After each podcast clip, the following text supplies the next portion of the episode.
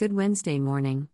May 4, 2022. The Lord is saying to you today, I love you with an everlasting love. I am with you in spirit. Don't ever think that you're by yourself.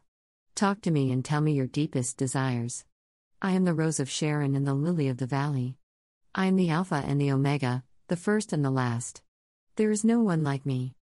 Strengthen our relationship each day, and I will show you things through my spirit that you never saw before, and I will allow you to hear things that you never heard before.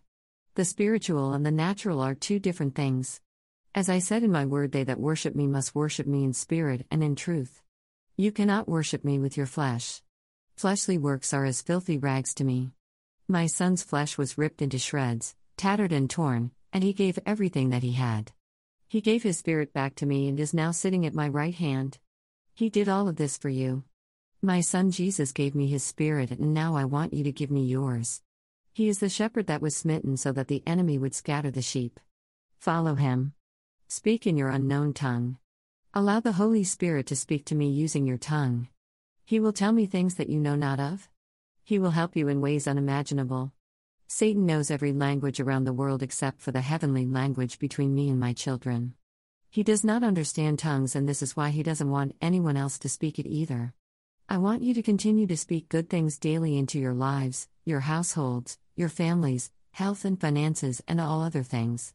Humans tend to make it complicated, but I made things easy for you to understand, being, whatever you speak you will have, if it be my will. My will is for you to have all good things. Pay no attention to the confusion that the world is offering you right now. Keep your eyes stayed on Jesus, and he will guide you into all truth. The devil knows his time is short, and he is causing confusion in every way that he can. When it comes to listening to the world, such as the news, chew the meat and spit out the bones, and there are a lot of bones. Even in eating fish, you have to be careful of swallowing bones, which can take your life away. Water doesn't make it better, but bread helps. And this is what happens when you eat what the world offers. The bread of life always helps spiritually as well, with the bread being my word. It can take your life away. Eat carefully. I will always love you. Amen.